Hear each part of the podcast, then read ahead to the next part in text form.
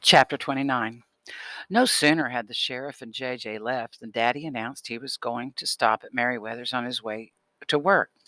I'm coming too. He is my friend, I said. As if searching for her approval, he gazed at Mamma, and apparently he found it. Get dressed in a hurry, he instructed me.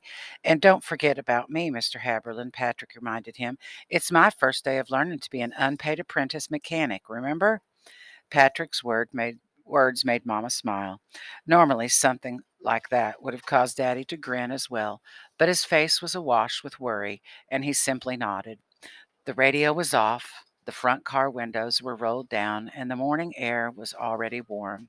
Patrick was in the back seat whistling. Birdsong was just waking up. Y'all remember the house? Daddy asked. It's on Holly Street. I forget the address, but I know the one, I answered.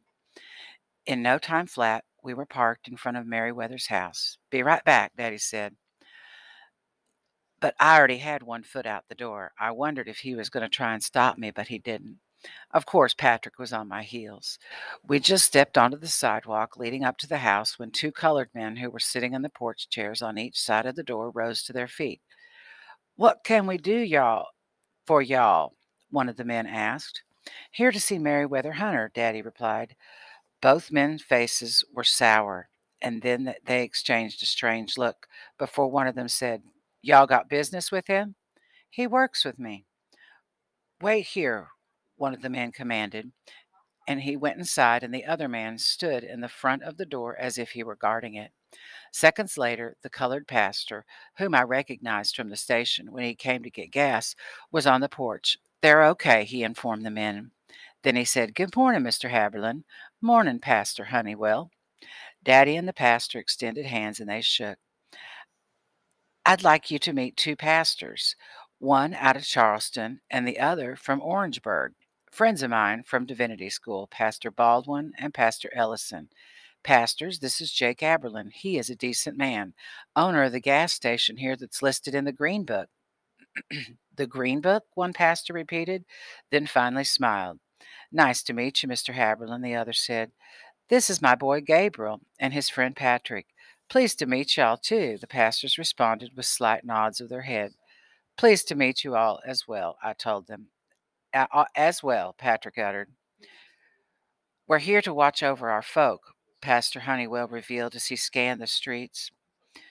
The front door was open and we were ushered inside, and quickly it was shut and locked. Phoebe, Merriweather's wife, greeted us. A handkerchief was in her hand, and her eyes had just had that just cried look. Morning, Mr. Haberlin, Gabriel. But when she reached Patrick, she stalled. Patrick, he informed her. Morning, she said softly. And we replied, Morning, ma'am. On one side of the room, I noticed open suitcases were partially packed. Suddenly, Abigail whirled into the room. What y'all doing here so early in the morning? If you came to see the snake, you're too late, 'cause Miss Duval already came and got it. And I wasn't scared, in case that's what you were wondering. But you should have seen the way my daddy killed it so quick. And another thing, one day I'm going to write my very own book about birdsong, including y'all and everything that happened. But mostly it's going to be about my daddy driving a tank during the war. So that way it won't be a secret anymore. And even though he didn't get a parade, everyone will still know how brave he was. That's a ton of words to come out of someone at all, all at once, Abigail, Pastor Honeywell commented. a grinning Abigail, who obviously considered it a compliment, replied, Thank you, Pastor. Your daddy drove a tank, a real tank in the war? Patrick asked.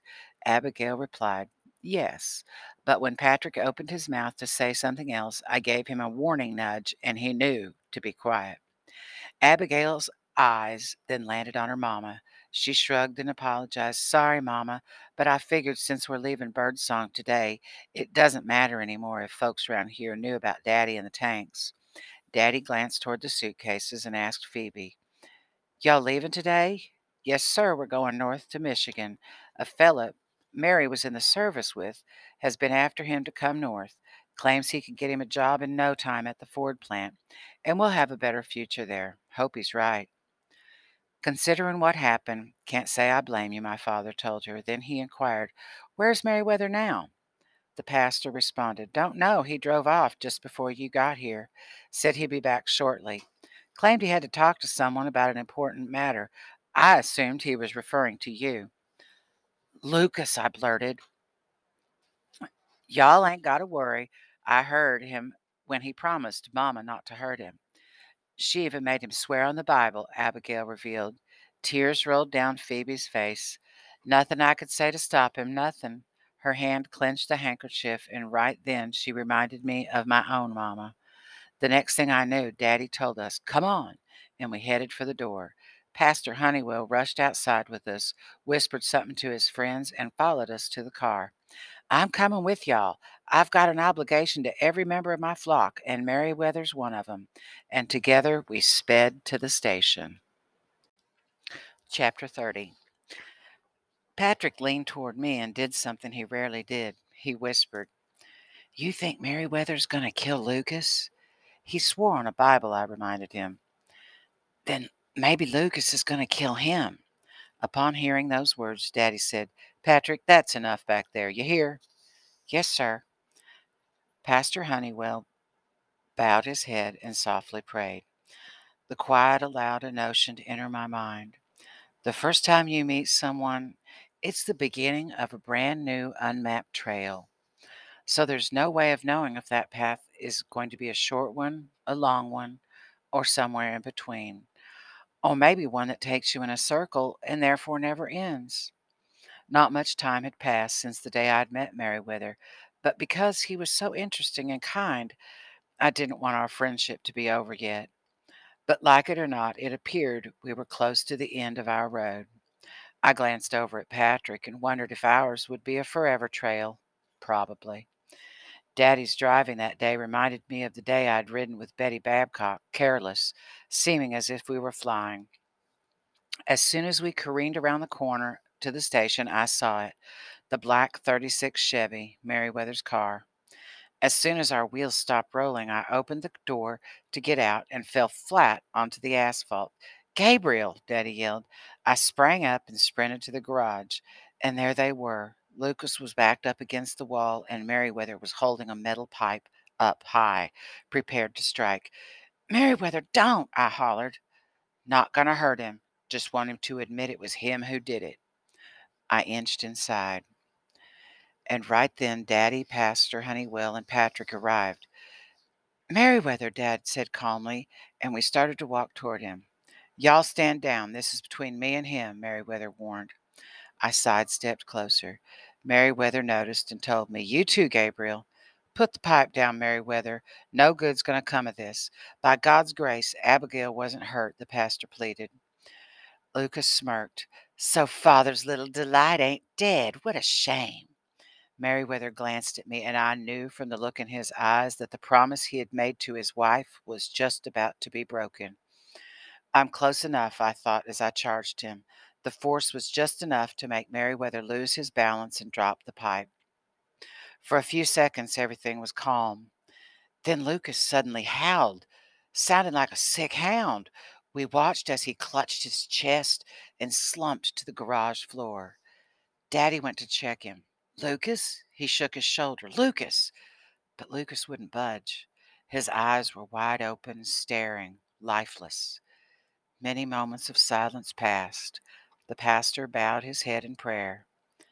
He's dead, ain't he? Patrick finally said. Appears so, Daddy commented. But Merriweather didn't even touch him. So why'd he die? Patrick asked. Dunno, Daddy replied. Dunno. For a while, no one moved or spoke any words, unless you count what was being said with our eyes, mostly disbelief. Finally, Merriweather leaned against a car inside the garage, and Pastor Honeywell joined him and placed an arm around his shoulder. Patrick headed over to Lucas and stared. Seen dead critters before, but never a dead man. Looks peculiar, don't he? Heard of people dropping dead, but never believed it till just now. I really didn't want to get near Lucas, but I figured this might be the only time I was going to be this close to a dead person. So I went over and stood beside Patrick and studied the eyes of what used to be Lucas Shaw. His body was still there, but his soul was gone. I suppose if he had been a good person, I would have cried, but seeing as he wasn't, not a single tear came. That's enough now, Daddy said. I'm going to go call Doc Riley. What for? Doc Riley ain't Jesus, can't raise him from the dead, Patrick declared. To determine what killed him, Daddy answered, and to take care of his body. Chapter 31 Doc's on his way, Daddy told us. He covered the body of Lucas Shaw with a blanket, and we'd gathered outside the garage. God surely works in mysterious ways, Pastor Honeywell said, and in this case, expeditiously. Wouldn't you agree, Mr. Haberlin? he inquired. I sure would. So there's likely no need for you to call the sheriff. Would you agree with that as well? the pastor added. No crime was committed, I said. Would have been if it hadn't been for Gabriel, Patrick noted. Merriweather sighed. Suppose we're even now. I saved you from being hit by a car, and now you turn around and save me from. He hesitated before continuing, killing a man. What you think about that, my young friend? He cracked a smile. I grinned.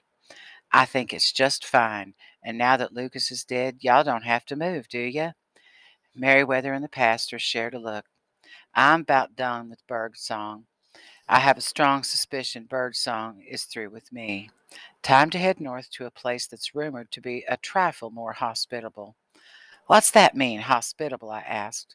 Welcome, he, he answered. I think it'll be better for y'all up there, too, Daddy said. Only one way to know. That's to find out for myself.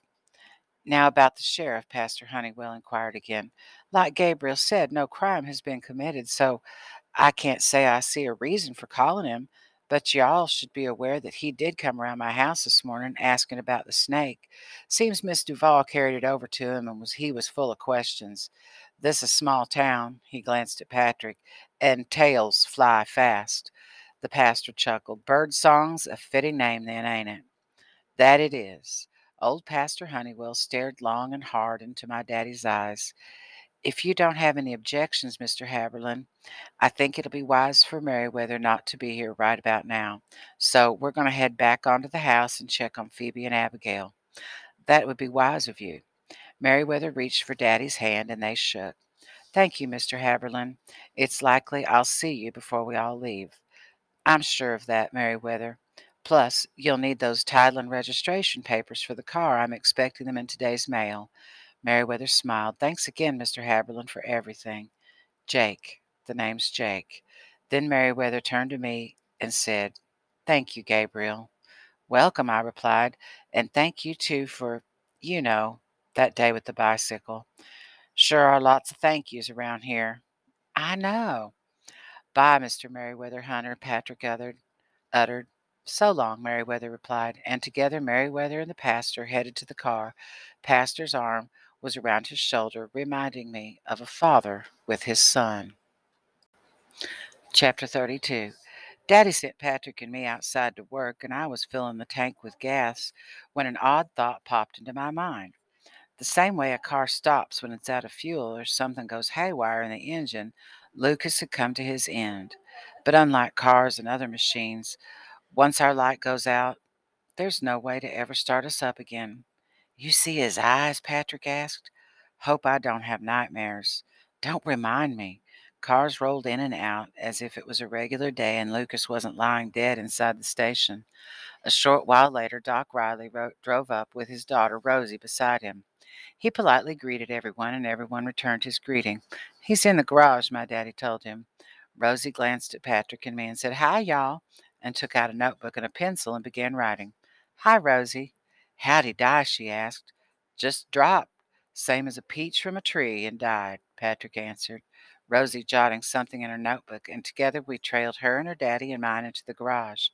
Doc Riley lifted the blankets, blanket from Lucas. Jake, you said he was clutching his chest. Daddy nodded and cried out in pain. Yes. Howled is more likely, like it, Patrick added. Rosie peeked at the body, but didn't even flinch. Doc Riley scratched his head, covered Lucas back up, and said, So Lucas Shaw's luck finally ran out. Huh? Daddy asked. His heart. It was why the Army, Navy, and Marines wouldn't take him when he tried to enlist. Wondered when it was finally going to quit on him. Just a matter of time. Even the heart doctor I sent him down into Charleston was in total agreement. Born with it, you know, a sick ticker. Nothing could have could be done. His sister won't likely ask for an autopsy with his medical history. I'll stop over there to deliver the news and call the undertaker. Rosie, who had been busily taking notes, stopped and asked, Did rigor mortis set in yet, Daddy? No, Rosie, takes at least four hours, remember? She nodded and scribbled something else in her tablet. My Rosie's got her mind set on being a doctor, you know. Jake, a voice called from outside the garage. Jake! Suddenly, Sheriff Monk and JJ showed up at the doorway. Lucas croaked, Patrick blurted. The sheriff and JJ glanced at each other, then stepped quickly over the body. Doc Riley lifted the blanket to show Sheriff and JJ. Heart finally gave out, surprised it lasted him this long. The sheriff and JJ stared at the body as if they didn't believe what they were seeing. Lucas Shaw done gone and died, JJ asked. Dropped dead right in front of us, Daddy told him. Sheriff Monk tugged at his earlobe and ran his hand across his brow and glanced around at each one of us before he asked Doc Riley. No sign of injury of any kind? Not a thing. Sheriff Monk's face twisted with questions, and he asked Daddy, Where's that colored boy who works here? Home, I suppose. With the gentlest of nudge possible, I let Patrick know to be quiet, and thankfully he was. You notify his sister yet, Doc? I was going to, and then called Billy McGinty to come pick up the body. And you're certain it was his heart? I sent him to the specialist in Charleston myself. Remember after Pearl Harbor when he couldn't enlist? Was because of that. Sheriff Hector Monk gazed up at the ceiling, sighing deeply, and proclaimed, Doc, I know you to be an honest fella. I'll stop by the Shaw place for you and save you the trip. Thank you kindly. I got some house calls to make. A car honked out at the station pumps three times. If y'all don't mind, Daddy told them, I'll excuse myself. I've got a customer waiting. J.J. Carraway took his, shook his head in disbelief. Can't hardly believe it. Lucas Shaw really done and dropped dead.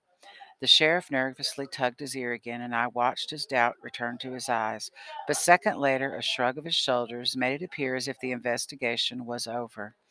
The waiting car honked and Daddy hurried off. Patrick and I watched from the doorway as Sheriff and JJ climbed into their patrol car. And when Sheriff Hector Monk spoke into the car's two way radio, I knew that the news of Lucas Shaw's death was about to be broadcast all over Birdsong, USA. Doc Riley used the phone in Daddy's office to call Billy McGinty, the mayor undertaker. And then he and pretty Rose, Rosie Riley were gone too. She carried his black doctor's bag as if it already belonged to her. Before long, Mama showed up, wearing her mostly her most worried look. Y'all all right? She asked Patrick and me. You want to see him? Patrick asked. I gotta warn you though, his eyes is open, and it's even scarier than a Dracula movie. Mama closed her eyes and shook her head. Horrible thing for y'all for y'all boys to witness, because so many things that summer seemed to be pushing me to the finish line of childhood. I wanted to say, I'm not a boy anymore, but because it didn't seem to be the right time for that, I didn't. She placed her hand on my shoulder. Patrick lifted the St. Christopher necklace from underneath his shirt and nervously fingered the small round metal. Mama, taking notes, said to him, I can drive you home, Patrick, if you like. It's been quite a day. No, thank you, ma'am. I'm going to go out front and help Mr. Haberlin, Haberlin like it was agreed, he replied. Then his hand tightly clutching his medal, he was soldering off. Daddy told me everything when he phoned me, Mama said, that Merriweather's leaving to town today with his family. Yeah, heading north, clear to Michigan. Claims Birdsong's about done with him. Mama gazed off toward the foothills. Odd the way lives crisscross down here. I'm happy he's heading north, but I'll be forever grateful for him being here that day when the car almost tipped you. Forever grateful. Me too. He sure is a true friend. A half an hour passed before Billy McGinty arrived in his black hearse. Sad day it is, Agatha and Jake, when the Lord takes someone as young as Lucas Shaw. Sad day indeed. Daddy, Mama, and Patrick and I glanced at one another, and Patrick said what we were probably all thinking. He wasn't very nice. No one disagreed, not even Billy McGinty. I reckon his time had come, Daddy added. Bad heart, Doc Riley said. Never knew, you? He never said a word about it to me. Minutes later, Daddy and Billy loaded the lifeless body of Lucas Shaw into the back of a Cadillac hearse. It never stops amazing me how heavy a dead body can be. Y'all take care now, the mayor undertaker said as he turned the key in the ignition. Nothing happened but a clicking noise, and he had to turn it again before it finally started. I'll bring it in for service next week, Jake. Might have to wait on that. Got no mechanic right now. Still got that colored boy, don't you? Nope. He's leaving for a job up north. That's a shame. I've been hearing folks around here bragging on him. Yep, it's a shame. More goodbye words were uttered, and we stood together staring at the funeral car as it made its way down the street. Lucas Shaw was really gone for good. Chapter 33 That night, our house was mostly quiet. Mama didn't even offer up her usual dinner time small talk. The windows were open and the radio was off, but outside crickets were creating music and lightning bugs were making their nightly summertime appearance. The tick of the grandfather clock seemed louder than usual. You think he left already? I asked as I helped with the dishes. I don't know, Daddy replied. Hope not. I have those car papers for him. What if he forgot? Not likely. Having those papers is pretty crucial, especially since he won't likely be back anytime soon. Can we drive over there and see? He folded up the newspaper. It's mighty important to you, isn't it, Gabriel? Yes, sir, it is. And before I knew it, the windows had been closed, and we, including Mama, were inside the car, headed toward Merriweather's house. His car's still there, I exclaimed as we drove up. I was so happy I wanted to cry. The two pastors were still there, too. But they smiled as soon as they saw us. Evening, pastors, Daddy said. This is my wife, Agatha. Evening, ma'am, they replied. We were all standing on the porch when Merriweather opened the door. His wife, Phoebe, and Abigail huddled in close beside him. Pastor Honeywell stood bes- behind them. We were just coming to see y'all, but y'all got got here first, Abigail said. Merriweather grinned, opened the screen door, and welcomed us inside. Gabriel was worried that you had already left, Mama explained. Would never leave town without saying goodbye to friends, he replied. Before I forget, Daddy told him as he reached into his pocket, got those papers for your car in your name and the registration. Merriweather took the papers, examined them, and smiled. Ain't this something? Want to thank y'all for something, Phoebe said. Our time here has ended sooner than expected and certainly not in the way we planned. But Birdsong has some fine folks. My wife is right. Thank you, Jake, for the opportunity you gave me and for the automobile. Merriweather patted my shoulder before continuing. Gabriel's very much like you, kind hearted and respectful. Y'all have a right to be mighty proud. And sorry to leave you so sudden like without another mechanic, but Pastor says it's likely when word gets out about me being at the garage when Lucas died, there's bound to be some trouble. I'll make out fine. Might even be able to hire a lure, lure a fellow who went up to Raleigh to come back. Word is his romance didn't quite work out, Daddy told him. Pastor looked at his watch. Hate to interrupt such pleasant farewells, but it's about that time. Y'all got your green book, Phoebe? It's not safe for y'all to travel that far without it. Got it right here, she replied, and displayed it for him to see. And then the hunters, Merriweather, Phoebe, and even Abigail, glanced around their parlor one last time. The 36 Chevy was packed so full there was barely room in the back seat for Abigail, but she squeezed in and grinned. Likely we won't cross paths again any time soon, Merriweather commented as he settled in behind the steering wheel. Even though my wife and I still have family in Charleston, Michigan's quite a drive from Carolina. And a cold, and cold with lots of snow in the wintertime, Abigail added. Lots of snow is something you know a lot about, right? I reminded Merriweather. Sure thing. You remember the story, Gabriel. We had a lot of snow at the Battle of the Bulge. I remember. You know what I hope what I hope I said? What's that, Gabriel? Merriweather asked. That one day there'll be a parade for you and all the other co- colored heroes too. He scanned the starry sky. My heart wonders if that could ever be. But I'll hold on to your hope. After all, you were right about me having a car someday, weren't you? I chuckled. Yes, sir, I was. And as he backed the car out of the driveway, everyone waved. And as it slowly disappeared into the darkness, I thought about what he had taught me about seeing things more clearly when we look at them through more eyes than just our own. I stood there and imagined myself peering through Merriweather's eyes and realized he was heading off to what he hoped would be a better place with a better future. But through my eyes, I was losing a friend. This allowed me to be happy and sad at the same time. And that's why I was smiling when the tears came.